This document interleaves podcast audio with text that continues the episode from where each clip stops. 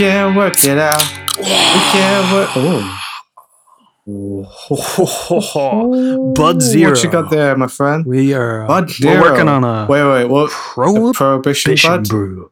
I wish it was still called that. Yeah, that's such a cool name. To be honest, I think they changed the flavor once they changed it from Prohibition Brew to Bud Zero. What's this fucking Europe or something? I thought we left the EU. You know when you go to like you go all to bullshit um, metric system. you go to like the EU and everything's like zero instead of diet. Like they did, it's like, huh? Mm. You asked for diet. Like I was in Spain, I asked for like a diet coke, and they just looked at me all the weird, like zero. I was like, oh yeah, okay, yeah, sure. No, diet. Say it right. Say it. Say diet. diet. It used to be light, and now it then it was diet, and now it's zero. Yeah. Coke Zero and uh, Diet Coke are completely different things too, but like They not are. when you're Yeah, at they- some random bar in Spain in Barcelona. It's like one and the Yeah. one and the same, which is cool. Yeah, whatever. We only have the one, I like I like their vibes. They're laid back. They don't Vibes. care. You know, bro. It's it's fine. Okay, it's vibes. and this movie is mad. We're still in the 90s. Welcome to the Bartro Syndicate! Presented by the Prince Charles Cinema and the Breadcrumbs Collective. This is your host, Jonathan Foster, and I am here today with my rocker boy, Fil. Welcome to the program, Fil. How are you doing today? I heard you got a new album coming out. Man, I really want to be a radio DJ. Fuck. You'd make a good radio. DJ. I mean, that's what I cast you as basically in my movie, like a radio. Yeah, DJ. that was like that was just me riffing back on like being in your film. That was literally a scene. Could have Yeah. just been me like talking yeah. to myself, doing exactly Yeah, that. but, but but you're kind of doing Joe Mantegna as well. It's like, hello, you're, uh, you know, you. He's like, oh, you filthy scumbag! Oh, you filthy Are you ready to get your mind blown? yeah. yeah, I love like He the like that, '90s D, like rock DJ who doesn't give a fuck, who's just kind of an asshole to people. Like, what Yeah. a character! He's brilliant. one of the best. Just one of the best. I'm Yeah. alright, man. I've been rocking and rolling.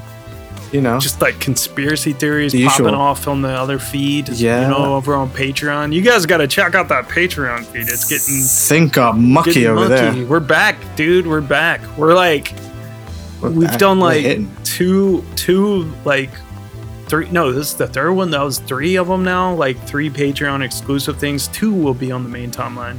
Oh shit! but- Yeah, we're, we're Yeah. just blasting We just them. talked about M Night Shyamalan getting fucking Q pilled over over the fucking COVID. Yeah, like it happens to every family. I'm sure everyone had someone who got lost down a conspiracy train.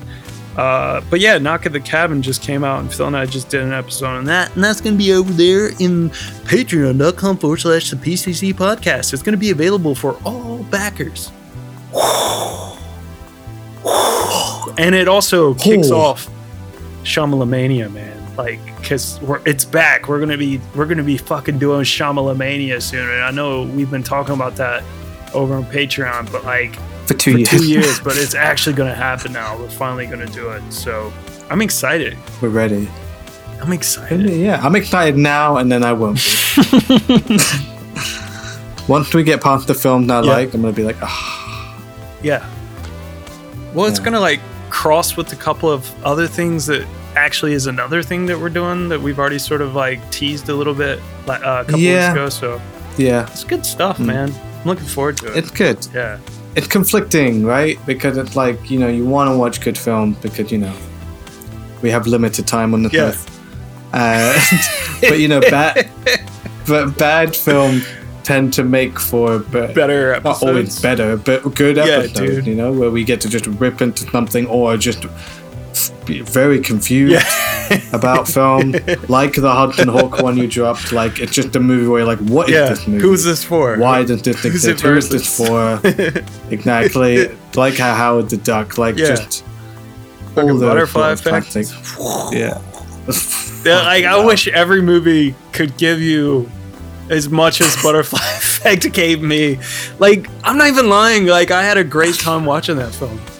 Like it was so good. Terrible. It was so good. It was so shit that it was so good. But not in like that shit. Like I, I kind of get sick of like the films that you're supposed to like because they're shit. Like I just I'm over it now. Like I don't know.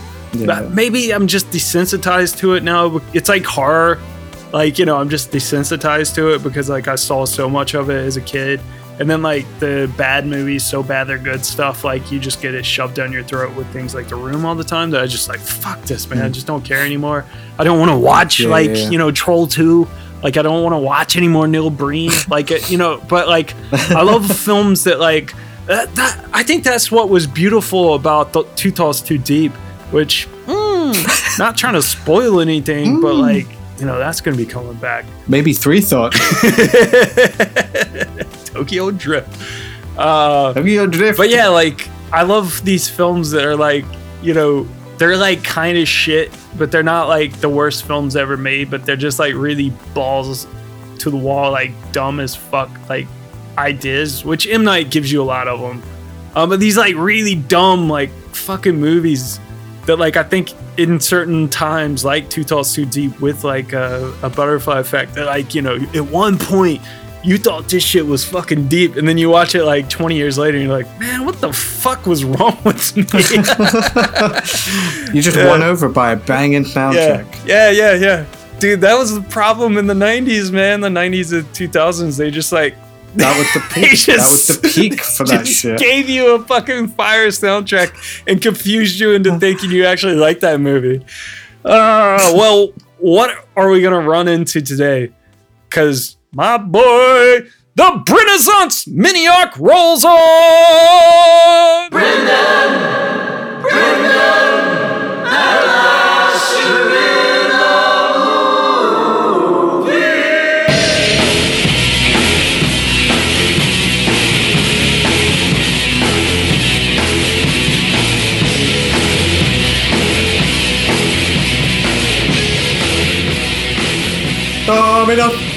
Yeah, I don't know. yeah. Sorry to anyone who enjoyed that little fucking theme song that was just playing. I it Banger. came to me after Encino dream, in a vision. already came out. We all had the same Yeah. vision. We all had this. Yeah, and then and then we and then We we a crossroads. you know met on a message a- board. oh yeah, it was a just- message board. Yeah, I was at a yeah. crossroads. and then and then we drove to Philly and tortured a couple in the cabin. Yeah. Yeah, so last week we took our step back in time to the Stoned Age. we were munching on some grind. Did a wee joke. Of did a wee joke. 1992, where our boy Brendan Fraser was a greasy, greasy. He's so greasy. Great. Hey Shush. man, shush! Who wheezed the jazz with Pauly Shore and out buddy. leading our lead man, Sean Astin, and Encino Man, aka Dave. California Man, buddy. Now we pick slide. Do you like that? Ooh, that was nice. That was good. Oh, our way I think we did that. into feedback drenched days of the 1994, where our boy Brendan Fraser is a grungy, headbanging wannabe rocker hanging out with everyone's favorite psychotic rhythm section of post Mr. Pink, pre Carl Showalter, Steve Buscemi, and Opera Man right in the middle. era. Adam Sandler. In what movie, Fil? I need to take a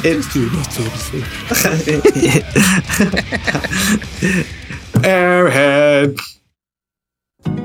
I can't take that tape from you. If it's unsolicited, I can't touch it. It's not easy to break into the music business. But these three guys What's your secret code? I can't tell you my code. just found a way. You guys are a unsigned band, and you broke into the radio station to get your demo played on the air. I just feel a little goofy with a water pistol. They don't know it's a water pistol. They think it's real. Oops! Look, all I want to do is be heard, and then we're out of here. Okay, who are you guys? My name's Pip. The band. The band name. Sorry about that. Oh man, look, it's the demo's wasted! Well, what are we gonna do now? Run! Hello, police. I'm surrounded. I don't want to go to jail. I'm fragile.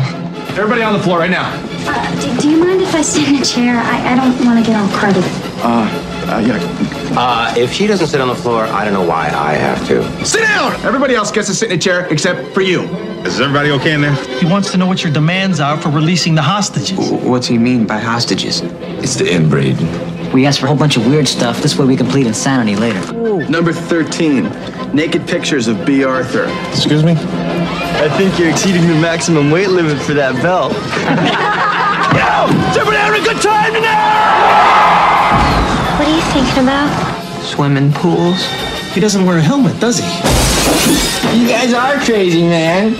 Yo, It's a plastic gun! A plastic gun! Now what are you gonna do about that? Chunk style? Improvise. The Lone Rangers? What's wrong with that? Well, there's three of you. You're not exactly lone. No idea what you're saying right now. Airheads. I cut a deal with them. We gotta send one person out. I'll go. One of the hostages, doof. Sorry. The music made them do it.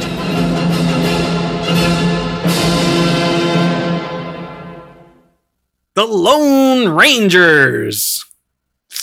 How do you pluralize the Lone Ranger? You're not very lone, are you? That's such a good joke, actually.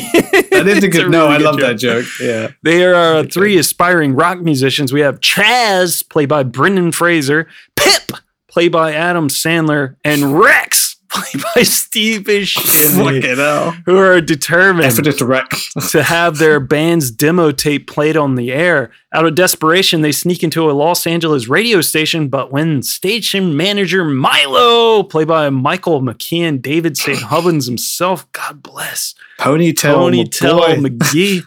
He, he meets them with hostility. They resort to threatening him with realistic looking water pistols.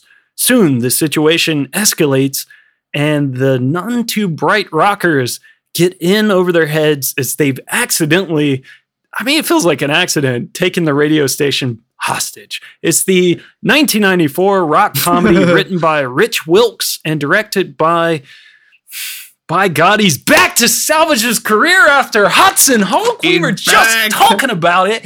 Michael Lehmann. Hot takes out the gate. Perfect. Uh, hot take. Yeah, this is the Brenaissance. Oh, We're back again. I feel like I didn't set that up two dude. hours too. We were coming off such a high of like Too excited. in night that like just worked my brain. Yeah, we did it in the wrong order. Uh, well, we you know add another painfully 90s uh, movie to this Mm-hmm. plate. We've got we got flannel, we got denim, we've got Simpsons, we've got Beavis and Beavis and Butthead, Butthead we've got galore. Lemmy, we've got Oh, we've got the replacement, we've got the Ramones, Rob Zombie. just like Rob Zombie, we've got yeah, we got every we got every Rob got, Zombie you know, song. Rebel Radio, we got the, the whiskey, we got, you know, fucking all these references to everyone and no one in music at that Yeah. time. But yeah, get that out of the way. uh, very, it just like, it just every other line is like a reference. Like, oh, fuck, okay, yeah, 90, Yeah. yeah. like, you think it's funny, it's so funny. Could we make fun of movies now that are like, you know, it's just like, we get it, you're in the 90s. Like, we get it, you're in the 80s. Like, you don't have to constantly reference and make jokes and remind people that you're set in the past.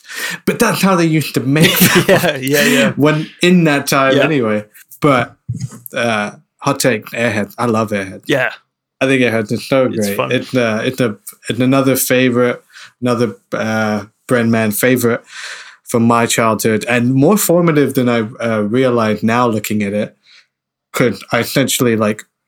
It's one of those I really took for granted. It's my kind of shit. Obviously, Mm. it's a bunch of people all in one location shooting overnight, and like all the, you know, sort of. Uh, funny like incident happening and uh, references happening. I was like, oh, I fucking basically made this movie. yeah, yeah. Um, it feels so like in that pocket with uh, Empire Records and stuff, like For sure, Clerks, man. like that Yeah. sort of weird like mob crew of like weirdos in a fucking subculture. Like, yeah, it's just so much fun. Like California Man, it's silly, but like it's aware of it, but like also has like a more heart, more like brain. It got like something like nice to say, Yeah. which I really like about sort of you know following your dream and trying to express yourself, and like also love you know reminds me very makes me very nostalgic and you can um, you can relate. I mean, fucking, be you actually do it.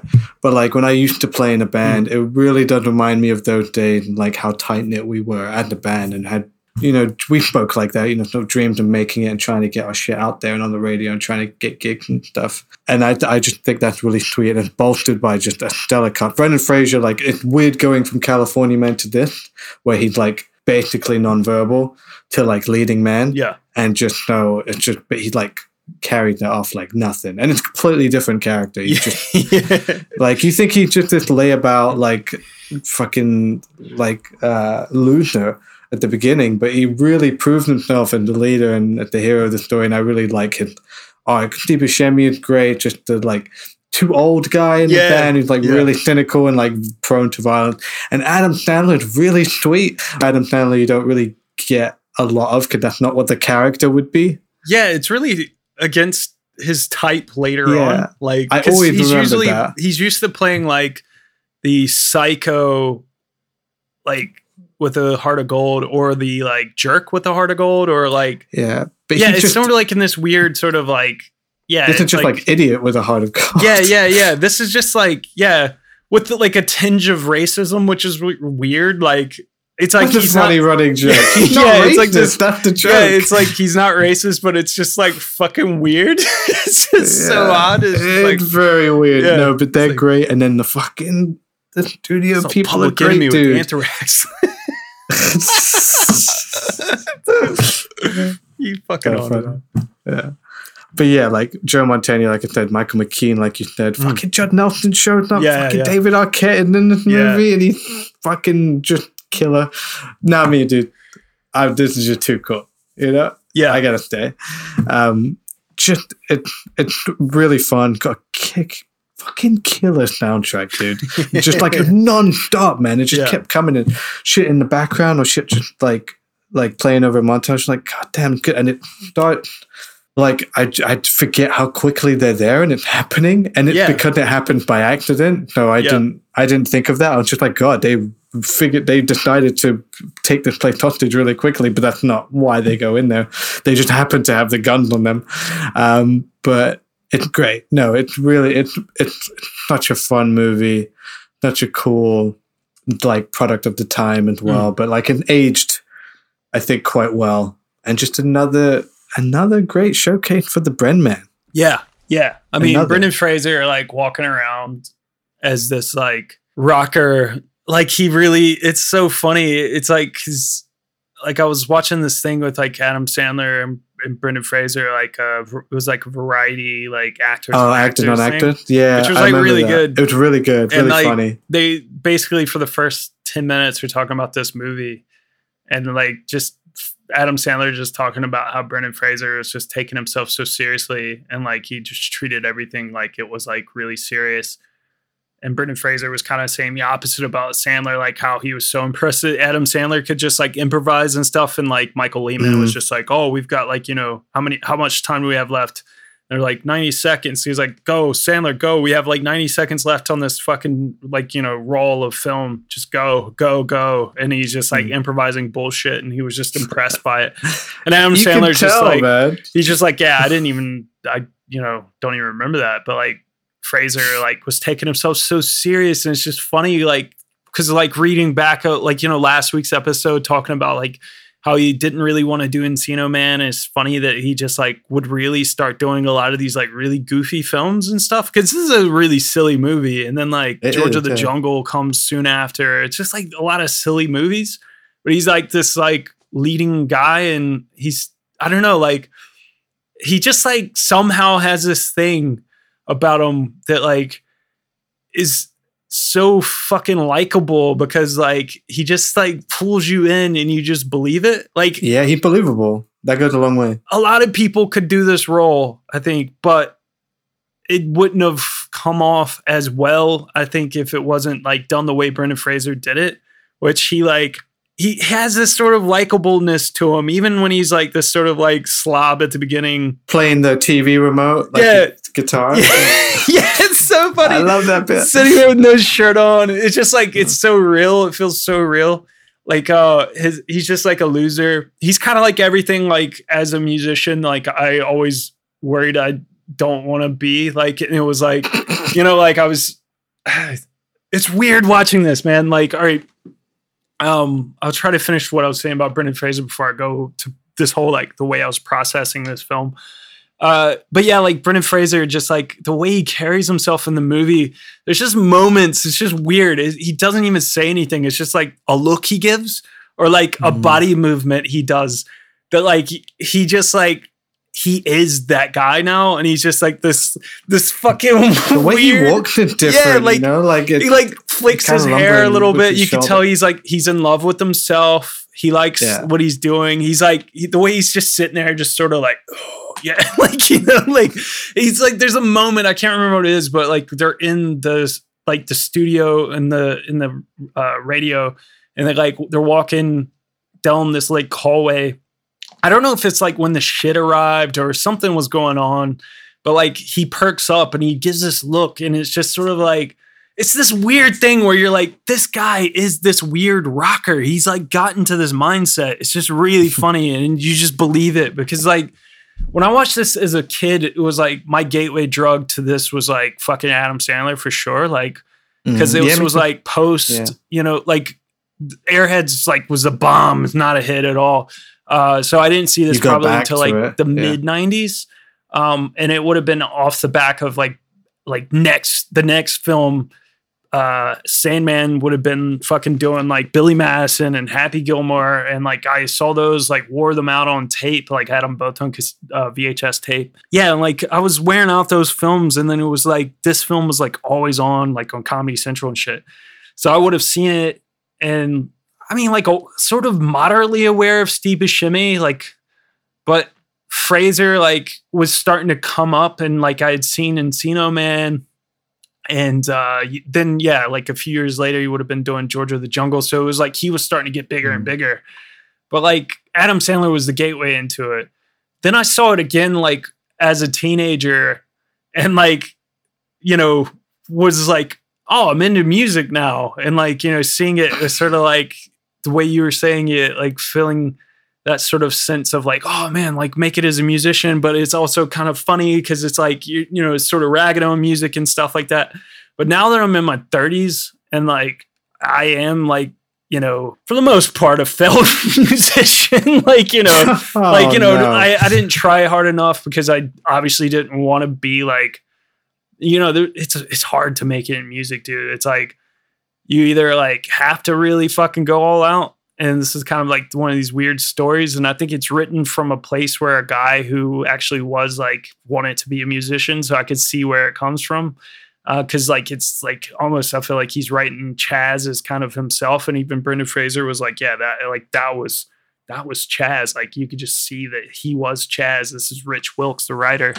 Um, but like seeing it from this perspective of someone who like writes music and it's just like and you go back and like think about your career and playing music and stuff in these bands and just trying to fucking like get through breakthrough somehow or another it's like sort of depressing but still funny but sort of depressing like there's that one line where brendan fraser's like you don't know what it's like to just be like playing a gig and the only people there are your, oh, your uh, girlfriends and the girlfriends of the other band members or something like that. And it's just like, ah, like, oh yeah, dude. Oh, no, that's too d- real. Too real. Yeah, even I had gigs like that. Not all of our gigs. Yeah, Julia looked at me during that line, and we are just like, oh god, yeah, great. No, they're the line that always gets me, and it's similar to that way. Like, um, I think about it a lot, honestly, and it, I find it like both comforting and like sort of, yeah, like a bit uncomfortable. He's just talking about the tape, you know, it's like everything it's on and writing on the tape, you know, his whole yeah. life, you know, he's been trying to do this. I think it's just when the radio station guy's like trying to sort of hype him up, and he's just like, but he had a line saying like, "I'm screwed up enough and I'm average enough that I think I can write one good song that would live on forever." yeah, yeah, and I yeah. think about that a lot, yeah. man. Like, especially making the movie, I was just like doubting myself with things like, is this worth it? And it's just like trusting. It's like, you know, do you, you know, it's easy to be like, you're nothing special. You don't deserve to like, you know, make things and put them out there. Yeah. and it's just like but you know you're just like everybody else and you are fucked up enough and average it's both it's not just like you have to be tortured or you have to be well adjusted in order to make something Yeah. great i just always like that line and it just it, it resonates with me and you don't expect like a fucking dumb dumb sort of stoner comedy with kramer and chris farley running around you know to have to have like decent moments Yeah. like that. We you make it like it helped, you know like growing up. Like the last time i remember what, watching it was probably like more closer to my teenage and early 20 years. Yeah. where i was still doing that. And yeah music was more the thing i was about. And this is kind of perfect sort of music that like music movie where it's imbibed with the culture of the people who it's for but also like you know making fun of it at the same time and you just you don't get that a lot you get again it's like i think i've said it before i forget what it's just that nice level balance of like cynical Mhm. and sentimental Yeah. because it's still like it's showing like how screwed over like how fucking diff- crazy difficult it is to break in and how the people who run shit don't know what the fuck they're talking about and they're killing actual music and we, we've just seen that gotten worse and worse you Yeah. know? Yeah. um, with people like with shows like X Factor and like Simon Cowell just making a mockery and like a, of music and people trying to break into music. Yeah. And then, but like it still exists in a very sweet world where like you know your dreams still can come true even if it you just have to you just have to work for it. crazy. It's just not going to come to Yeah. yeah even if it's behind bars. Yeah. You know. I love how like the whole theme of like the the film was like because you, you see all these other bands and stuff and they're like gimmicks and all that. It's just like all these Sons gimmicks. of Thunder. The Sons of Thunder. Yeah, like these like gimmick bands and all this shit. And like Mm. he's just like, you know, his whole idea is like just wanting to be true to his music and just like his music should be enough. And like, oh dude, I love that sentiment because I fucking I'm the same. You know, I feel the same. Like Mm-hmm. I, I feel like and that's part of the problem. It is part of the problem because I don't go the extra mile and, you know, kiss ass and do like weird shit to like get noticed and like Mm. um you know i just I, I just try to like write music that i like and Mhm. you know and I, I get where brendan fraser's coming from and i think it's such a like a really nice sentiment but like it's funny that like they actually kind of like inadvertently like get a gimmick they're the band that like you know They do. fucking took That a radio the station, station, yeah. hostage which is great i mean it's really and played funny live from prison. I mean, like fucking. Let's just get into it. I mean, there's not a lot about Mm-hmm. this film, surprisingly. Not really. Uh, it, it's hard to find, dude. Like, it was really like, I hard had to find. I had to download Yeah. it again to watch it, but it's like, not available. just anywhere. searching for it. It's not anywhere, Yeah. and like, it's just strange. I like, I thought this was kind of like a cult classic. Yeah, it's this weird. movie. This and like Encino Man are were both really hard to find. Like they're not streaming anywhere. Yeah. They're like both I- technically Disney films, and they're just not on Disney. I feel Plus. like they. like it's weird. I feel like they. I California Man definitely won, and they got taken down. Maybe not, but I remember like one or both of them being on Disney Plus. yeah, and then now they're both gone. Now I don't, and I don't know why. maybe, maybe like, oh shit, Brendan Fraser movies are like big now. Let's fucking hold them off like they do with their fucking movies. Don't get it. and then re-release them. just like don't get it. like let me watch them. Let people watch him. Like he's in right now. Don't you? Don't you want? Like, didn't you just fire a bunch of people because people stopped streaming? Like, you know, like let them stream. Uh, well, Airheads was written by the screenwriter turned director Rich Wilkes. So Wilkes has been part of the whole, like a whole lot of music themed projects from his debut of Airheads, from writing uh, this film called The Stoned Age in 1994 Oh. as well, which is about the stoner subculture of, the, of Southern California in the 1970s. Uh, and then he also wrote and directed this film called Glory Daze in uh, 1995 which uh, has a who's who of young stars. It's got Ben Affleck, Sam Rockwell, Alyssa Milano, Matt Damon, uh, Matthew McConaughey, Matt Damon. and Brendan Fraser's in it as well. It's like sort of a semi-autobiographical depiction of his time when he was in uh, University of California in Santa Cruz. And then he's even recently gone on to write the Motley Crue biopic, The Dirt, uh, Oh. which is interesting because there's a little Motley. Crue esque, uh, you know, which would play off in The Dirt, like There's like a lot little of Motley Crue a little Motley Crue underline in this film. Um, so like when Jimmy, what's his name? Uh, fucking Jimmy Wing or what? Jimmy Wing. Jimmy Wing. Jimmy Wang yeah, Yang. Jimmy Wang Yang. yeah, when he's uh basically telling like Chaz and the rest of the band that like you know oh like you know we have big lawyers at Palatine Records and you'll never see a day in jail or whatever like that. You know, some bullshit. He's like, oh, you remember when Vince Neil like killed a guy? like that's a Motley Crue re- Yeah. reference and that pays Yeah, off in the dirt because like Vince Vince Neil like uh got in a car wreck and killed the fucking guitarist or something from Hanoi Rock. I remember. But yeah, yeah, I know the story. weird. Yeah. Um, but yeah, uh, this guy Rich Wilkes was also in this like fake mariachi punk band called Carne Asada, and they like pulled this like prank where they managed to get on Van's Warped Tour this one year, and like it, they detail it in this documentary called Punk Like Me, and it's just like all about like him going on tour and how they like blag their way onto the Warped Tour. It's not even a real band. And they're like playing all the like this, these small stages on the tour while all these bigger bands are around. And I think they like go and interview all these punk bands and stuff. And he was like really into the punk scene and, sh- and shit. So it was just like a really funny idea. Like I really want to see this film now. Like it sounds great. Like It sounds good. um, yeah. But yeah, they just had this whole like fake band and everything. They actually recorded some songs and stuff, and yeah, it's pretty funny. But um, he was inspired to do a film like Dog Day Afternoon, so that was sort of the whole idea. Like he wanted to do this comedic version of it with a band trying to break into the music indu- industry, and like the whole idea was just to like, yeah, like fucking take over a fucking radio station, uh, hold, hold them hostage. He said, I was doing music journalism and interviewing bands. I'd always been into music and played music. And when interviewing bands, you really got some perspective on how difficult it is uh, to make a living playing music you love. So I wrote a wrote it on spec, and it was acquired by Island Pictures. And then once interest started rising in the movie, uh, and people around town were talking about it, they weren't willing to put money into it to make it right. So they sold it off to Fox and stayed attached as producers.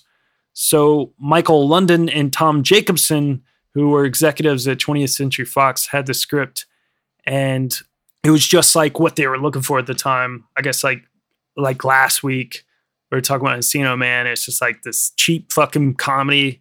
Let's fucking pop it out. So that was the same fucking idea here with Fox. They're like, yeah, this cheap comedy that will fit in with the 90s like we're trying to fit in with the kids you know hey kids like you know like Yeah. uh, hello, fellow um, teenagers. yeah just like that whole idea. So there's like 90s heavy metal culture at the time that was kind of going on. Plus the grunge scene was like really starting to come in and like i don't know like it's kind of weird. I think it was like at the time when it came out people were like it's weird. It wasn't a hit. So it was like this weird idea where i don't know if they like knew what market they were really going for with it but like metal was kind of out. And i don't know if like the marketing of the film like really like was letting people know that this was like a bit of a like it feels like it's a satire but i think some people just weren't sure you know like because Yeah, it, no, it feels like sure, it's man. making fun of like you know metal It- in a bit but like at the It's same time celebrating and like sort of satirizing, yeah, like yeah like the heavy metal scene, the grunge scene, like but like the MTV generation, man, yeah right? Like yeah yeah yeah that fucking bit where he he just being like, uh, you know, I'm just over classic rock, you know, like the Beatles and like, you know, and it's just like, fuck, I get it. Yeah. Like people always, I'm not gonna fuck, fuck, they can't pretend like the Beatles aren't, you know, great and fucking very important. And you yeah should- yeah but you always go through that phase where you're like, fuck all that old shit. Yeah, I'm yeah, yeah. people like throwing that in my face. And then you grow up and be like, actually, these people were amazing Yeah. and, you know, were important influence on the people I liked growing up and shit. And he got that funny line. It's like, you say, what the song did he say to Hendrix song? Purple Uh, Haze? He's saying Purple Purple Haze, Haze had anything to say? Yeah. Like, all right, that's one example, but that's just a great, like, that's a song he should love. yeah it's like a cool guitar song. Yeah. that's, like just about drugs. Yeah, that's what's kind of funny because it's like a lot of the stuff that these guys would have actually loved, like they seem to hate. It's just really weird. But like at the same time, I remember like being that way back when I got into punk rock and stuff and like yeah, really yeah. started to like shit on stuff, but then like later kind of got into it and you're like, yeah. But I was like one of the weird ones. I remember like I was in a punk band with a couple of guys and like I think they like started like making fun of me behind my back because of like some of the stuff I started getting into because I like really started to like listen to a lot of like psychedelic rock music and stuff at the same time, and I think it just really didn't vibe with them. so I think I sort of kind of like became a bit of a joke to them, but like and I didn't realize until later, um, Mm. which was you know sad, Ooh, tear. Um, but yeah, it's just, it's kind of funny like oh, you know, childhood trauma. Funny. oh, making fun of me behind my back. Um, yeah, People grow apart, matter. bro. Yeah, They'll figure it out. doesn't matter. I mean, well, it's funny because one of them is like is a fucking great, uh, flat picking fucking like folk like old bluegrass guitarist now. So I'm like, all right. I guess There that you go. There hardcore you go. punk didn't stick, did It it? last. It doesn't last. and if it does last, it's a sad look. Yeah, You know what I mean? Like you see an old guy with long hair and like a leather jacket, and it'll just look and like we're cool, man. You're just into that shit, but like it just looked like you never really got out of it. yeah, You know, like just like you still look like you're dressing like the teenage punk you used to be, and everybody else like got a suit. And you don't have to get a suit, but you don't have to look. You don't have to like go that far either. yeah. I don't. Oh. I don't know why I'm shitting on these people. Chill out, Fil. yeah, I don't know why. It just Yeah. bothered me. Grow up, okay? Grow up. That's what Airheads is about. It's about Growing up. No, it's about Is like it? it's about like taking what you want. You know, Yeah. it's a bit, bit dodgy. Uh, I was going to say earlier, I thought it was kind of funny because like Brendan Fraser has this whole like fucking fight with his girlfriend, and hi- his whole from his perspective, she like kicks him out. She's so right. She's so right the whole time early in the film, especially. It's Oh, like, yeah, get the yeah. fuck out of here, dude. You don't fucking do But he, anything. yeah, but even he sees that by the time he's on the radio, he's quite apologetic about Yeah. it. He's just like, no, I get it. You know, she's done a lot for me. But then, she, and then she then comes she just back. comes in. She's like, "No, I was a bitch." And it's like, dude, why? This is written by some dude in the nineties. uh, but it's funny because it just goes back and forth. It's like she said that, but then she just immediately like throws it back in his Yeah. face, and that, and he's like, "No, this is why you're driving me fucking crazy." Yeah. it's not just like you keep kicking me out all the time. I wrote this song And it just goes- met you. Oh, but it's your song. Yeah. It's like fucking hell. That is the weakest bit of the movie in the relationship. You don't really Yeah. buy it, but like it's enough. It's fine. Michael London uh, basically would get this project developed by producer Robert Simonds, who, my God, this guy must have fallen in love with Adam Sandler on this film because he would go on to produce Sandman's biggest hits. He did Billy Madison, Happy Gilmore, The Wedding Singer, The Water Boy, Big Daddy, and Little Nicky. It's fucking murderer's row of films. Wow, Jesus. legendary, right? Yeah, you should actually check out Robert Simonds, uh, Bob Simonds, his his Wikipedia or his like IMDb because like the films he's produced is out of control. Uh, but yeah, Bob Simonds and Michael London reached out to director Michael Lehmann to direct the film, as he was a big music fan and they thought his the humor was up his street and stuff. So Lehmann was actually the first choice of Rich Wilkes as well, as Lehmann uh, was one of his heroes after Heather's. And uh, Lehmann said, My feeling was that I had never done something like this. I was a young filmmaker and I had done a couple of independent movies that were really liked and out of the mainstream. And then I did Hudson Hawk, where Huh. definitely then? the sensibility was a little out of the main- mainstream and it didn't play well out of the mainstream. but I still hadn't learned my lesson, thankfully. And I thought, I'm going to get people in this movie that you wouldn't expect to see in a movie like this. And I'm going to make it something I want to see. So, with Lehmann on board, next up was the casting process. And nearly everybody in Hollywood was considered. You had John Cusack, Bill Murray, Winona Ryder, Malcolm McDowell, Peter Weller, Chris Rock, Richard Lewis, John Corbett, and even theater actor, a young guy named Kevin Spacey, who flat out told Michael Lehmann, you, You'd be crazy not to cast me. This bizarro fucking Nope. universe, parallel universe of uh, airheads might exist out there in a different timeline, but not in this fucking movie. Uh, but we did it. get Brendan Fraser, the man of the hour. This is why we're here, playing Chester Ogilvy, aka Chaz Darby. What a fucking Chester! Like that scene's hilarious. Everybody standing up, just like I love that. I play D and D too. yeah. It's like, of course you did. Like, no fucking metal guy out there. Every punk, like every punk and nerd and met, like metal guy, Yeah, they're all all the fucking same. nerds, man. Like, Yeah. stop trying. I to love that scene. Yeah, I love that theme because I love because I didn't like that subplot. I forgot all about like the cop trying to sort of overtake the situation and like Yeah. his man on the inside and like him finding about finding out about boy. Chad.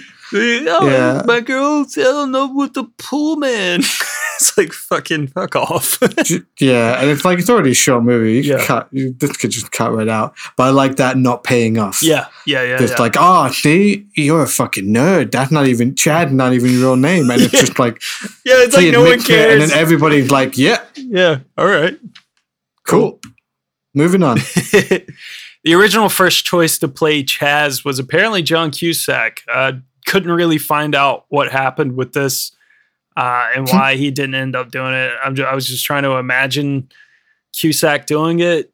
It's kind of weird. I don't know. It's like I just can't really picture Cusack playing that role. I can see it. Don't know. But I'm a Cusack fan. I am I a big. Cus- Cusack fan, but this is kind of that weird like post his like early 80s like you know well mid 80s to like you know really early 90s like young Cusack to like before he started doing more adult roles. So it would have just been Mhm. like this weird anomaly there. I don't know. It could have worked maybe. I don't know.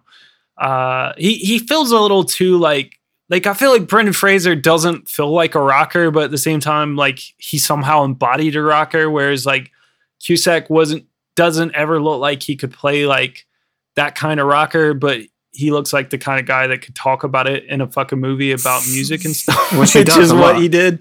He Yeah. did a little bit later in his career, like a few years later. Um, but anyway, anyway, uh, Fraser said that he was in Chicago shooting this film with honors, and Michael Lehmann sent him the script, and he flew out to meet him and had nice things to say about him. Fraser said, "I was very flattered that this proper director had come all the way, all this way to say, hey, I think you should do this." So that was good, and I had the living out in LA out of your truck and apartment routine down, but I was no musician. and he's like, that's okay. None of the guys are either. None of these other guys are either. So he was signed on. But there was this funny bit. You saw it if you saw the actors on actors thing for Variety, where Adam Sandler basically has this back and forth with Brendan Fraser, where he's basically just like, Michael Lehmann didn't actually want you in the film. Yeah, I like- got you that role. he was like, I don't get it. Like, I don't see the caveman being in a movie. And Sandler was like, he can do other shit, man. And then Sandler said that he went to Michael Lehmann's house at four in the morning, woke him up, and said, just know Adam Sandler ain't going to be in Airheads unless old Fraser's in it. And he changed this little tune after that. And Brendan Fraser was just like sang a different tune after he was flying out to Chicago to meet him. and like Adam Sandler was just like, oh, he's a filthy liar. he didn't want you. I did. And the rest is pretty good. You had a good life because of me. I think you should be grateful. yeah. But he also joked that Pauly Shore didn't want him to do it because like uh he wanted him to be free for Encino Man Never gonna happen. I mean, it might happen now. Yeah, Yeah. hold my word. Yeah, and then they were like, they were basically just like, oh, it was just because like Pauly wanted to be in Airheads. Oh man, that was like what this film was missing though. I'm not. I'm not gonna lie. No. it, it was missing. He would have just Airheads. he would have stampeded over this Pauly movie. Shore. It would have just become a Pauly Shore movie. No, man, just stick him in the back. I mean, I know, I know. he actually, you know what? He was apparently considered for the part of former World Championship Wrestling World Heavyweight Champion uh, David Arquette. Uh, that role, he was uh, Okay, apparently considered yeah. for that. That makes sense. That would have been a good role for him. yeah, I I would have bought it. yeah. Because he's just like a surfer stoner sort of Yeah. character, like speaking in monosyllabic tones.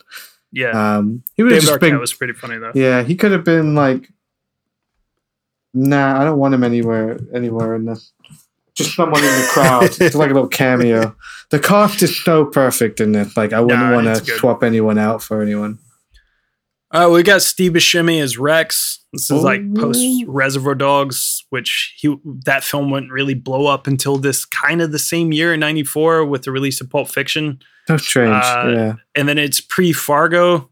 So it's like, you know, Buscemi wasn't really big yet, and he was only doing like a lot of independent movies and stuff. And like, I think it kind of like took a bit. It was kind of a hard sell in the studio, especially considering he's like this mid 30 year old guy, like playing a 20 something. But like somehow he kind of comes out the most Kinda works. authentic. Like uh, all I know, I've met leads. that dude. You know what I Yeah. mean? Like I know that Like guy. he seems like the most real one. Yeah. Like Brendan Fraser's a bit of a like because the, the wig is kind of funny. Sometimes it looks good and sometimes it looks really bad. Mm, But should, like yeah. somehow Steve George of the Buscemi just looks real. It just it looks real. Uh, and then yeah, this is Adam Sandler's first big role since he broke out on SNL. Uh, he hadn't really proved himself yet, so again, it was another hard sell. I think the studio was worried if Sandler could do the role, and according to Rich Wilkes, uh, the writer, Sandler actually wanted to be the lead, but the studio was like, "Nah, he's not ready for this." But you know, he had a small role in Coneheads in '93, and you know, he was doing SNL. But before that, he did had Going Overboard, which was his like first movie. It was actually pre SNL. haven't seen that one. A steaming pile of shit.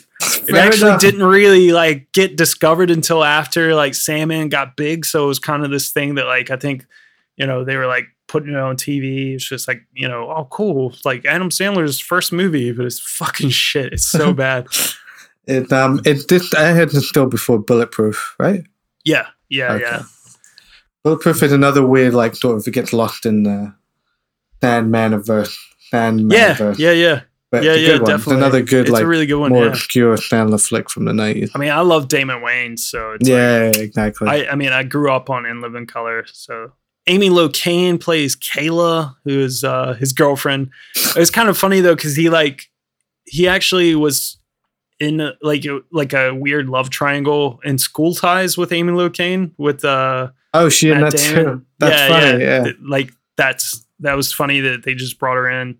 Joe Mantegna plays Ian the Shark. Fat Tony himself. I love Joe Mantegna. I love and it was funny because like apparently it was a big hard sell for this as well because the studio was just like oh what the guy like who, who does all this drama and stuff you know he's like in the godfather part three just Mm. previous to this and stuff and you know it's just like he does a lot of dramas and shit it's like what and then uh next thing you know Joe Mantegna does this film, and then like right after he does Baby's Day Out, which was my Ah. gateway. Dude, I fucking loved Baby's Day Out when I was a little kid because I was like perfect age. Like when that came out, I was like five years old, and like I've probably watched that film so many times. And like him is like the the leader of the fucking like oh, it's got like Joey Pants in it as well. It's like those three fucking idiots. Like the whole thing with the gorilla. Like oh man, that film was crazy. Like not a ni- it's not a ninety three film, isn't it? no, it was ninety four. I think. Oh, good. Yeah. Baby. You got way too excited. and I'm like, oh god, I'm gonna Next have to watch year. Baby Day Out. next year, Oh fuck. 1994. No, I won't do that to you. No, I just it's just funny. I just like I it's funny like Joe Mantegna like people should know him for like all of his great roles, but I like I'm so fond of him because of his worst one. That's so sweet though. the worst one. Yeah, yeah. Uh, but no, I loved him in this as well, and it was kind of funny because he plays this sort of old school rocker thing, and like apparently Michael Lehmann was like really impressed because he was like he, when he was talking to him and stuff, he was just like, "Oh man, he actually is this old school rocker. He likes all this old shit." And he even appeared in this like really obscure ad for Condor guitar amps. You can see it online. Uh, there's in, like Michael Lehmann actually knew the ad, and he was just like always wondering who this guy was. And like Joe Mantegna was like, "Yeah, that was me." Like you know, it's this long guy, like long haired guy, like this, like leaning over an amp or something like that. And I was just like, so dude, I used to see that all the time. like weird. But yeah, he sat in with the DJ at K Rock in Los Angeles named Jed the Fish, which is like, what a name. Yeah. I wonder if that's where the shark came from, Ian the Shark. He just like took the the, the fish and made him. do we shark. need do we need gimmicks like that? Maybe. Yeah. I feel like we have gimmicks, right? What is your gimmick? I'm like Fil The boy? the, Gloss. The boy. The boy. Something boy. Yeah. Yeah. What am what am I? The asshole? I don't know. I know. I'm trying to think of animals that like meet our spirit. Yeah. The The giraffe. The giraffe. John the giraffe. I feel John the like I'm like a turtle or like a sloth or something. Just something really slow and Yeah, just- tired and Rolled up on a on your couch. sad. Yeah.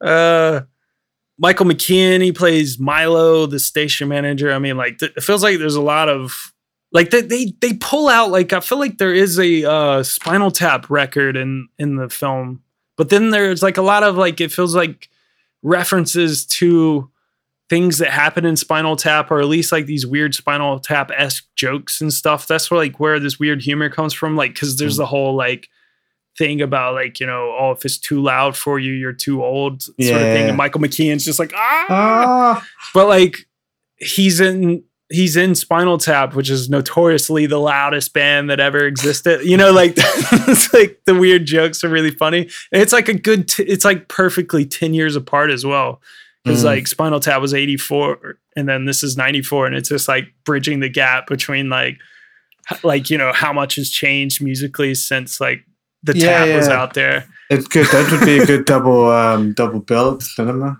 Yeah, Um, just to have like in terms of like yeah, it's like then and now. You could really see how much the scene has changed and the music has changed. It's weird to see Michael McKean in this now, just because I'm watching Better Call Saul and he got like a really good turn in that mo- in that show, and Dude, like he's so, so good. different, he's so, so good. different. I mean, like I hate him on it, but like Yeah, he he's good on that show, and it's just Yeah. weird again to go back to his more comedic stuff. Because now, Yeah. now I'm only thinking of him in more of a dramatic sense. Even though before this, I'd only really known him for like the Christopher Guest stuff and more. Comedic Yeah, yeah, stuff. yeah.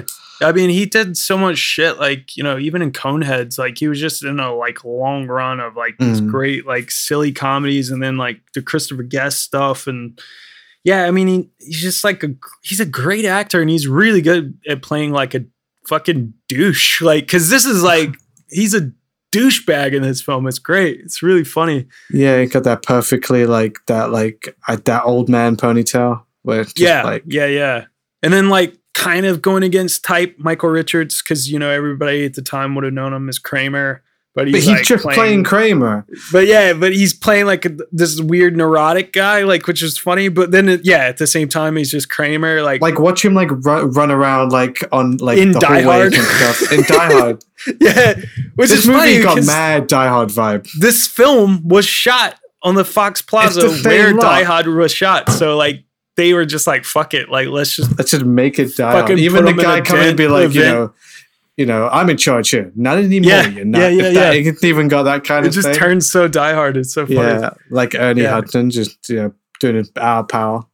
I I had just watched uh like I was watching Seinfeld like over the last few months like we powered through it all and we Mm. literally watched the final episode like where they go to jail and the whole end is like Jerry is doing like fucking stand up like in jail and like George and Kramer are kind of sitting there just like while everybody's just like this fucking sucks you know which is funny because this film has Kramer in it and it ends the exact same way. Like they're fucking playing, Playing from jail. fucking in jail, which That's is like so funny. such a fucking trope as well, which is funny. Throwback, Like, yeah, ah, like the total Blues Brothers ending. Um, yeah. yeah. I, I mean, it's funny. I, I, I'm not gonna lie though. I was like laugh, laughing at like everything Michael Richards was doing, and I was also laughing everything fucking Chris Farley was doing in this film. Oh, Chris Farley was Chris playing Farley. fucking straight as possible in this, and it was still funny. Just Yeah, turning his head was funny. His fucking Yeah. hair was funny. Like he, he wasn't even like crazy Farley, and he was still just like hilarious. amazing. Like I so forgot. I forgot he was in this, and that you like follow him around trying to find Yeah. uh, Kayla and everything. And oh, Yeah. he's great. Just, Yeah, oh, I, and then- miss, I miss Chris Farley, man. He's Fucking so Ernie fucking. Hudson as well. Like Ernie, Ernie Hudson, it was weird watching it. and I was like, you know, like you think of Ernie Hudson as like, oh, the guy from Ghostbusters, but he was in some great shit, especially in Mm. Yeah. the nineties, like this, The Crow, and he did in Basketball Diaries as well, I think. Mm, yeah, and yeah, it's just yeah. like he had like He's a a, good really, actor, man. he's a good actor, man. He had a really good run. Um, he's great in this. Did you say Ghostbusters? My man Harold Ramis Yeah. shows up. Fucking yes. And I, and I thought of you because I was like, it could have reminded me of Orange County. I was like, this motherfucker coming in, stealing the show again in one scene with a great little cameo. And I was like, He's got to get hold of he's Ramis in for this, this. yeah, he's in the scene with the best, most quotable line of the whole entire movie as Oh, well. the Lemmy Like- line? yeah, Yeah. Lemmy Trick is God. Lemmy is God. And then fucking Lemmy showed up. Yeah, afterward. fucking Lemmy. I'm in the- too. I would editor of the school magazine. Me too, Lemmy. Me too. Because I literally was. That's so sick. it's so funny. I love that. Yeah, I mean, like the rest of the fucking people in the um in the radio are pretty funny as well. You got like the Wire, uh, Reggie, uh, Reggie Cathey as Marcus, like from the Wire, like guy from the Wire, Mm. um, who has all the weird shit with Adam Sandler. Yeah. Uh, Michelle yeah. Hurst is Yvonne, like that whole scene with like him talking to her as well, which is another fucking weird scene. Very we- like, why don't black people like me? It's like, Yeah. what, You know, what are I you listen talking to a lot of hip hop and stuff. it's it's so just one of weird. those scenes that feels Yeah. very improvised, like that bit where he, where Buscemi is like teaching him to like be intimidating and scary. And he's like, "Okay, move over there, please." You know, he's doing that shit. He's like, "No, man, you got to be, you know, you got to Yeah. be like, raise your voice. You really got to scare him." And he's just like, "Yeah, get over there." And he's like, "Oh, I'll move you with my dick." through your head. yeah, Yeah, And but like, "Yeah, man." Sam- he's like, "Oh, that hurt my throat." Like anger as well. Like Yeah, yeah. it's, Like, when he does really the good. funny walk Yeah. with Yeah, and you're like, whoa, Adam Sandler just came up. And the fucking cop in that scene is Grandma's boy. yeah, dude, his fucking Sorry, friend. go- I can't remember his name, but like, Alec it was weird because you could Alec see. Covert, something like that. Yeah, yeah, yeah. That's it. That's it. Like you can see the like the wheels start turning because you one you have the producer who obviously produced all the films. You have Adam Sandler like just fucking doing it. He's going for it. And then you get Chris Farley. You get that fucking Allen Covert guy or whatever. You get fucking Steve Buscemi. And then uh like it's just like before you know it, it's like Adam Sandler's fucking weird crew is just formed. Yeah, because Steve Buscemi is one of those who just keeps showing up in his Yeah. movies in Yeah. weirder and weirder roles. Yeah, and then uh, you get like obviously we said WCW champion David Arquette plays Carter. It's really funny. And then like yeah, the girl uh, Nina uh, Siemaszko who plays Susie with two Z's. Uh, her whole thing with Sandler's funny as well. Yeah, it's really and of course funny, we they're cute. mentioned uh, that fucking soul patch, Judd Nelson. that soul patch. the worst facial Yeah. I've ever seen in a movie. Oh man. again He- a decade later like uh is they almost do the same thing with him that they do with uh michael mckean where like 10 years earlier he was like the fucking king like of like like alt like the alt subculture sort of like Mhm. vibes in, in the breakfast club is john yeah, bender yeah. and, And, then they just the turn him into evil. this Yeah, fucking con- soul patch like suit you fucking lame ass motherfucker yeah, he's not, man. I just maybe because I just I was such a such a huge Breakfast Club fan, and like Judd Nelson was like, I thought was the fucking coolest growing up, and I wanted to be like Bender. And it's just like that dude deserves so much more from his career. I don't know if he Yeah. had like issues or something or like outside of it, but like he had like a decent 80s with the huge movies, and then just like nobody really used him. And he seemed Yeah. to like, he's been in a few big things, but like he's mostly sort of under the wire, and it's such a shame, like, because he's just good. Like, even this movie, he's barely in, but like, he's fucking great. He's just a yeah, good it's sort actor. of like they kept giving Robert Downey Jr. like Yes. stuff to do, you know, and it's sort of like, he, like, he kept screwing me? you over. But like, what about this guy? like, he could know, have been doing all that. He's kind of giving you the same vibes like Definitely through the the vibe. 80s and into the early 90s. So like, why aren't you using him? I don't know. Mm-hmm. Didn't have a famous Probably that fucking soul patch. Yeah, that soul patch. Everybody saw there. Like, Nah. Uh, yeah, the rest of the cameos. I mean, you already mentioned Lemmy. That was pretty funny. You get Rich Wilkes, who is the writer of the film. He's the corduroy pants guy. Um, and then uh, you get John Melendez, aka Stuttering John from Howard Stern. He's the masturbator guy. Like I Constantly. constantly. Kurt Loder from MTV. Like that Ah, was, yeah, that's yeah. always funny seeing him. And then speaking of MTV, Beavis and Butthead. that was fucking amazing, dude. I forgot about good- that. And it's just like Beavis and Butthead are in the Yeah. movie. It's like, Yeah, yeah, you so guys, oh, oh, you guys suck. Sorry, you guys. Why don't you guys suck? That was nice. I do, I do like me some Beavis Yeah. and Butthead. Um, so the band Galactic Cowboys, they are who performed as the Sons of Thunder. Mm. And then you get Rob Zombie and the rest of White Zombie appearing in the Whiskey a Go Go scene where Chris Farley's trying to find Kayla. Uh, uh, I always love like that was like just a thing from the 90s as well. I I feel like you don't get that as much anymore. Just like a famous band, just like, or like, I don't know, of the time band performing like at, like that's what's so great about Uncut Gems, dude. Like the Weeknd's just fucking like Just in performing. it, yeah. He's just in it performing in this like one little scene. It's like, you know, the Safdie brothers fucking get it. Like, why doesn't, why doesn't that shit happen anymore? Like, you know, these No. really just bizarre music appearances. Like, And dude, that's how you get into bands. Like I remember when Triple X hit yeah. and fucking Rammstein are in. Speaking of Triple X, you know the guy who wrote this film wrote Triple X? Ah, he created there Xander go. Cage. There I'm not go. lying. Rich Wilkes created fucking Xander Cage and all the very Triple funny. X bullshit.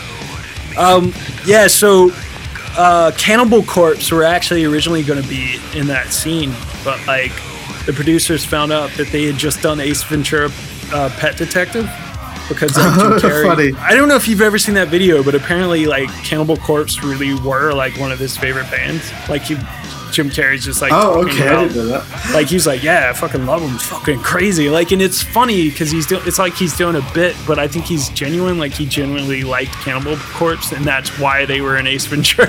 like, so when they found out, the studio found out they had just done it. It's the same fucking year, '94. Uh, they opted to go with White Zombie instead. So that's where we're gonna get into a little bit of music. because They dubbed own section for this Yeah. episode. the soundtrack had like a pretty decent success. It probably did better than the movie. like it, uh, Records. it went to chart in the Billboard 200 and it peaked at um, 157.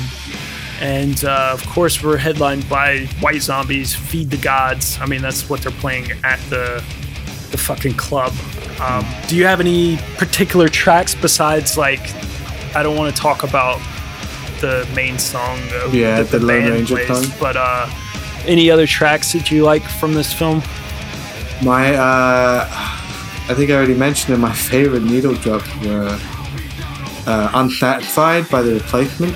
Oh yeah, yeah, yeah. which is great. I just love that song. Yeah. Um, and fucking right at the end, uh, "We Want the Airwaves" by yeah, the Ramones. Ramones. Yeah, I love that song. Yeah. perfect, perfect for this movie. film. Yeah. Oh, there's a bunch. Those are the two Yeah. that come to mind. You get uh, f- the four four non blondes uh, cover of Van Halen's "I'm the One," which is like the um, like when I think that's like when he, he gives the record. He's like, "Play track number two on that one." you know, it's Oh, Steve yeah, yeah, That's yeah. that song, man. It's pretty Why do you cool. even It's play like this stuff? Yeah. It doesn't sell. Maybe because you never play it. Uh, speaking of, because he was talking about like Public Enemy and like Anthrax. We talk about the something. Anthrax Public Enemy show. Yeah. But uh, you do get Anthrax's London um, on this, which is a pretty funny song. And then you get Born to Raise Hell, which is like the Motorhead and Ice T song that I think actually did Oh, pretty yeah, well on this was soundtrack as well. Yeah, yeah, Uh, you get Primus uh, bastardizing Gel- Jellikit. Um, Wheezing by David Byrne, Curious George Blues by Dig, and of course, the Motley. it's funny because you don't ever hear the song until the very end, and the song actually kind of sucks. No, it doesn't. I will walk out of this fucking room. The song Uh, is great. It's dude. Johnny Degenerated. Carey. Johnny Carey. Dude, it's just as good as It's so most lame. of the shit that I'm fucking listening to, man. It's great. It's fucking so lame. sick. It's so funny. It's fast. It's cool. It's, go- it's a good song, man. The funny thing about this song is it's actually it was actually originally written and performed by the uh, 80s hardcore punk band Reagan Youth, which when you hear their version, it's like you get it. It's because it's like snotty. It's like snotty enough. I think that's the thing about the Lone Rangers that doesn't make They're sense. Besides their name, is it like it Should have been the Three Rangers. it's it's like their name is silly, but at the same time, like once once like they're so they're like talking about all this shit. Like I can't tell what music they're into, which is funny too, because that's also part of the joke, and I think that's part of what makes it funny. But like like when they're like talking about their genre is like oh we're like I don't know like power slop. it's like what are you ah, talking about? That's funny. What the fuck are you on about?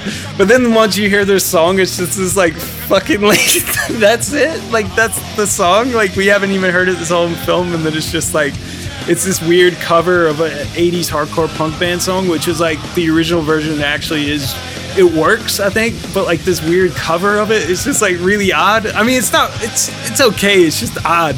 But like Brendan Fraser actually did like do the vocals on it. Oh, really? And they recorded the track with members of White Zombie, so he was like in the studio with Rob Zombie and shit.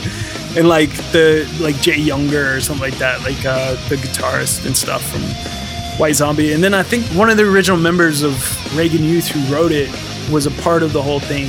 And it was really weird. Like Michael Lehmann told this funny story, like in this like oral history thing about how like they had like had this song and they thought it was great, and then he like showed a version of the film or something to like Fat Mike from NOFX, who uh, was like, "Oh, that's sweet! Like you guys got like you know this like Reagan Youth song.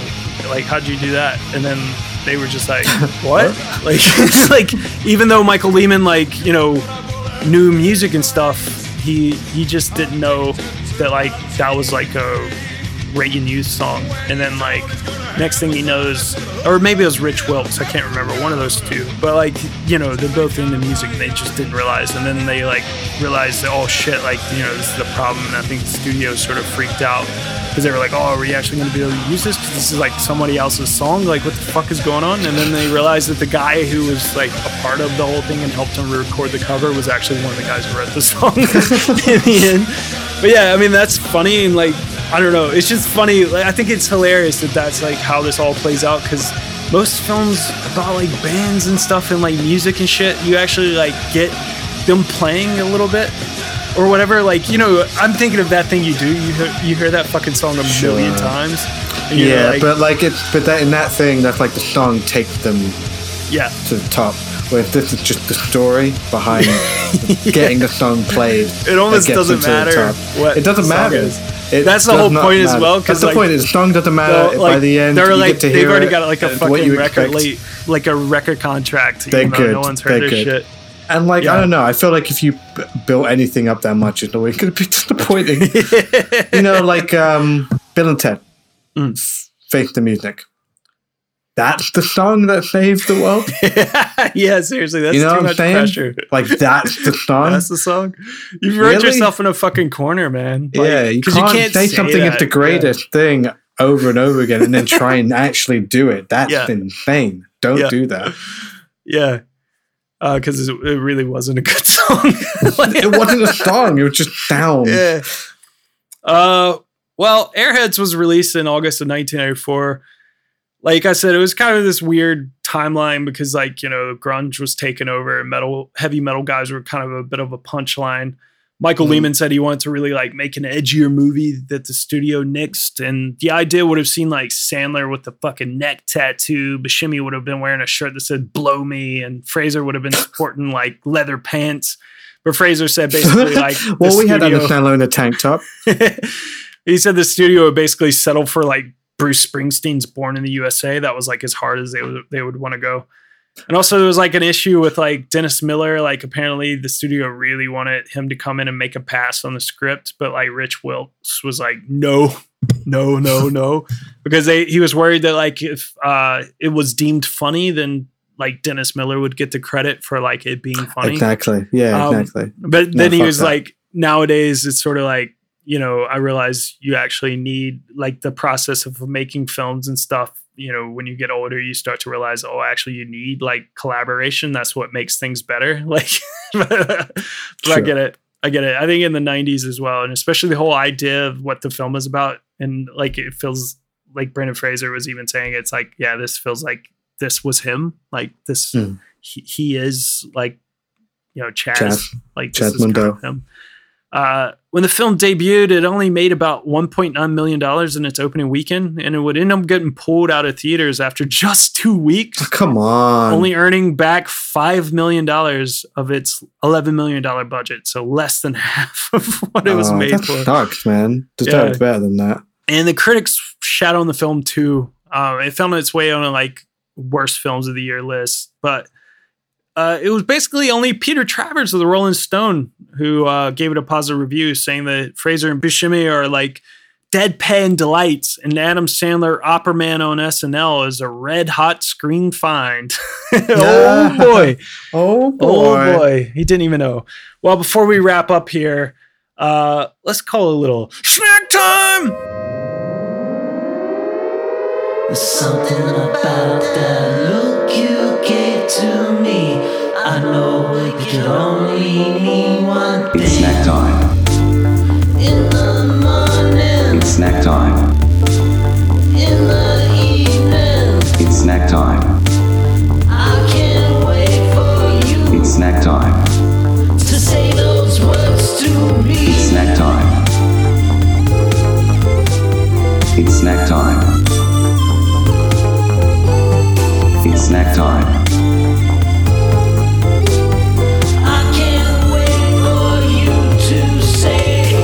Snack time. Ooh. I'm ready. You ready? Yeah. What do you got? I hope I hope you got what I got. Well, fucking take a guess, man. We're talking airheads. We could only be one thing. Airheads. Airheads, bro. you got. I couldn't ooh, what find- you got though? All right. Well, I couldn't find like Extreme. a a uh, proper airhead, which Mm-hmm. I've done before. I did it in Clueless, which was like I feel like a really good shout. So this is uh Airheads Extremes. Extreme, Candy. dude. Rainbow Berry Bites. So extreme about it. And it's almost it's almost sour, dude. Look. It's almost sour. Almost sour. it's almost sour. Uh, and you've Okay. got Airheads. What are these bites as well? What are those? Yeah, airhead bites. Uh, Okay. Fruit like a mix that's like raspberry, orange, cherry, watermelon, and white mystery. Whatever the fuck that means. Well, they do that white mystery, and it's like an apple flavor, I think. Ah, Spoiler. Oh damn it! You ruined it for me. All right. Well, we both have the same thing, sort of. Yeah, let's have it at the same time. I don't think I've ever had it. Oh, this smells insane. Extreme. Does it smell extreme? it smells. It does it smell extreme. Yeah. It smells like. Wow. What is that smell? Wow. Chemicals. Yeah. It's like it's that almost sour. It smells like something familiar, but I can't like think. I can't place it. What is that? It's sort of like um, you know, like like back in the mid two thousands, like or early two thousands, like you know, girls used to like wear a lot of those like uh, they might still do. I don't know. I don't hang around like teenage girls anymore, but um, you know, those like No, you don't. uh, you, you remember when the girls back in like the mid 2000s used to wear that like weird fucking spray shit that just smelled like fucking I don't know. I don't know where they got this shit from Claire's or something. I don't fucking know. But like it just smelled fucking horrible and every girl just caked themselves in it. Like they were and that's what it smells like. it just smells like this weird fruity bullshit like I don't know. To the man. max. It smells bad. to the max. Okay. I was trying to get one of each, but I could only get fucking red and orange and one green. Woo! How's it taste? Extreme? it does taste extreme. Called it, bro. Actually, at first it tastes really good. And it's then got that sort of sour kick, but the aftertaste almost tastes like like cough medicine or something. whoa, Wow. God, these are fucking hard to chew. Are these expired? No, be December twenty three. Are these American? Did you get yours at a um, American sweet shop? No, I got it. A um, there's a there's just an off like um corner shop off Tottenham Court Road, um, called the Convenience Store, Oh yeah, yeah. and yeah. they they have like a wall of American snacks for some Yeah. reason. Some convenience stores will do it. It's weird. Like off licenses, occasionally will have these weird American stuff, and you can get airheads. But yeah, it is it is American. Uh, you could tell by the This fact one's that it made has, in like, Mexico. Your calories and stuff on the back. My one is from Mexico. Ooh, that orange one is good. Ooh.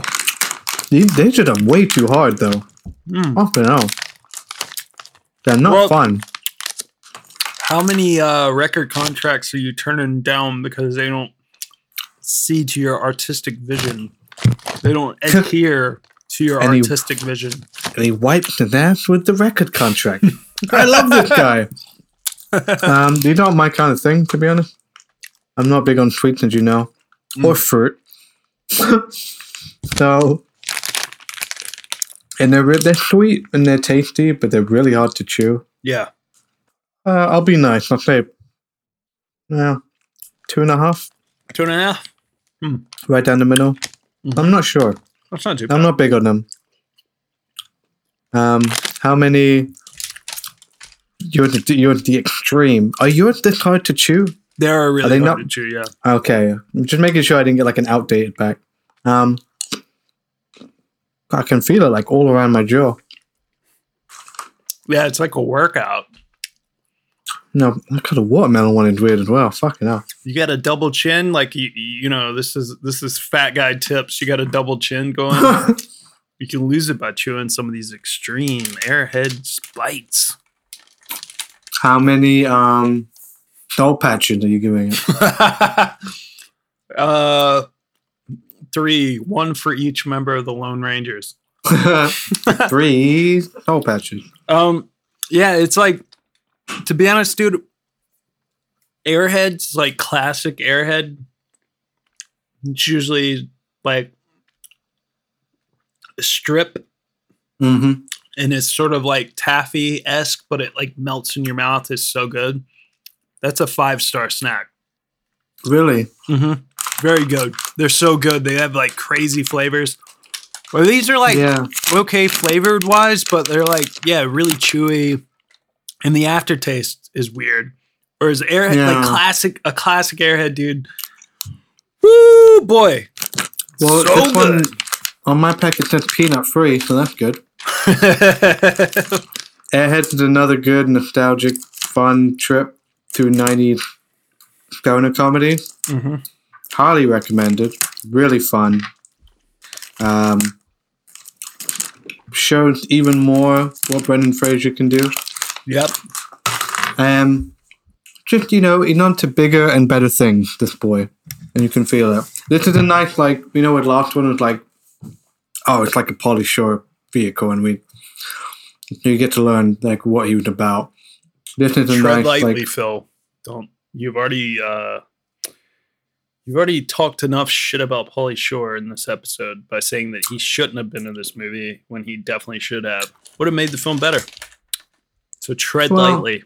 agree to disagree. Okay. and I'm just saying, this film is Yeah. just a good, like you know, seeing a bunch of young kids with up and coming actors. I know Steve Buscemi's like not young at this point. He's like he's been acting He's for like ten old. years. Yeah, but like he's about to blow. But it's nice to see them in this sort of early thing. It's weird though because Airheads was an early one for me. I mean, I knew of Sandler and I guess Fraser, but like I guess Buscemi, this would be one of the first things I saw him in. So he, for a long time, he was oh the guy from Airheads. Yeah. I don't think anyone else would think like that. I love that like I did that how do you do fellow kids like referencing that meme but totally didn't think about how it was Steve Buscemi. like Yeah, I just like legit- wasn't even thinking about it. Yeah. Fucking chip It's funny cuz that's like what he's doing in this film. Mhm. He's totally doing it. Um yeah, man. It's a fun one, dude. Like It's a fun. They're it, both, it, both it was fun. like it didn't do well at the box office but like i said you know it found its sort of like cult status because it was like on rotation on comedy central all the fucking time. And it found its audience there and like you know it even would do better because like we were saying steve buscemi would get more popular after you know pulp fiction blew up reservoir dogs like got more popular because of that um, people discovering early Tarantino, discovering Steve Buscemi's incredible role as Mr. Pink, and then you know films like Fargo would come out like a couple years later, which would catapult him even further. Uh, you know, and then he also became friends with Adam Sandler, who just like kept putting him in fucking movies, and like he would, uh, you know, immediately become a big box office draw after this because, like I said, 1995 he followed this film out with Billy Madison, and of course our boy Brendan Fraser would continue building his resume. So he had the likes of uh, a Mr. Baseball classic, one that for whatever reason Fil wouldn't let me talk about. Uh, commandeer Are you kidding me? podcast again. I had to give up Looney Tune, so you have to give up the Scout. the Scout. Um, I love the Scout, dude. Really fucking good. Uh, fun fucking movie. Albert Brooks, like one of the best, like uh Brendan Fraser plays one of the best like baseball player, like in terms of like uh, like how good he is at the game is Steve Nebraska. Like there's no other like the closest would be the natural like Robert Redford like in terms of like how good a baseball player is in a movie. Like Steve Nebraska is just like the best player that ever existed. Like he, there's a player now called Shohei Uta- Shohei Ohtani who's like a hmm. Japanese baseball player who's come over from Japan over the last few years and like he's a two-way player where he hits and he pitches and he's good at both and he's like really good and it's like they compare him to Babe Ruth and stuff because Babe Ruth used to pitch, but he was also the greatest, one of the greatest hitters Hitter. ever. Uh, so yeah, Steve Nebraska was like that back in the '90s, '94, like this like obscene legend player. so it's like, it's a great movie. It's really funny. It's a lot about I'll mental it, illness man. and stuff as well. It's really fun. I, that Yeah. sounds like right up my street. I Yeah. love. I don't like baseball, but I love baseball movies. yeah, they're all They are the they're always good. They're Uh, literally always good. And then he would uh, move on. 1997, a film that we really toyed with uh, covering in this arc, but It was it's like peak Brendan Fraser hot hot himbo ness. But uh, we had to we had to like you know we had to do what we had to do. But uh, 1997, George. George, of the jungle. George, what of the it, George? jungle. Look out for the tree. Yeah. I, lo- I, d- I do love George of the Yeah. Jungle, but I feel like it's just very similar territory to where we've just been. yeah. Very cartoonish. It's very silly. Mhm. Um, it's Brendan Fraser like topless and being like a weird um, animal man. Yeah. You know, um, but it's fucking great. Watch it if you haven't. And it just you thought that was peak though. Yeah, well, before we get there, peak peak, there was one more little gem that I, I think we sort of talked about a little bit um, that I think would be a bit remiss if we don't bring up. Not, from the same year, 1999, where we're about to get to, uh, Blast from the Past. Oh, Very yes. fun. Because I, Oh, had, I I was like. I totally loved Alicia Silverstone back in the day. Uh, post Clueless, this was like another like one of those fun roles. Post like you know she hadn't completely. I mean, she was hanging on to her career that got ruined by uh, being Batgirl. But Batgirl, anyway, Blast from the Past is We talked about that one. Yeah. Um, but yeah, Blast from the Past is really fun. But yeah. Yeah. next week we're gonna be picking up Here we go. Here we go. the Brenaissance, where we uh the film we opted to go with next that truly made Brendan Fraser a household name, a big star, one of the biggest stars on the planet, with 1999's The Mummy. The mummy. We're mummy. here. We're here. I bet people are gonna like scratch their head, like, "Oh, clearly they would have done Georgia of the Jungle, then the Mummy, and that's how you cap off." We could have. We could have done that. just wait Nah, until you fam. see what's coming on Yeah, the fourth we had week. to. We had to. we had to pull it out for our boy. Yeah, But yeah, it's a shame that so much. That was honestly it's been such a hard. Not you know like, like every arc I guess, but like this one in particular, you forget how many, how much good shit like Brendan Fraser would then, or at least nostalgic shit he would then for us. Cause this Yeah. was like perfect time for us, like late '90s, early 2000s. yeah, formative Like, he years. was, he was just it, man. He was the greatest. Um, so there's a lot we could talk about. Um, it, yeah, I guess it'd be weird. It feels weird to skip over Georgia Jungle, but I think the more, yeah, I think we're still hitting that sort of bigger peak just over that that he gets to. And yeah, yeah, yeah. I'm like, I'm excited to watch the Mummy again. And then the next one is sort of what he would settle into for a few years. yeah, yeah, yeah, And and now you know he's doing big dramas and yeah. doing you know even bigger and better things. But I think I think we got it. I think it's a good it's a good compromise. I'm like I'm excited for the rest of the season. I think it's gonna be fun, and we've got like a really silly year coming up.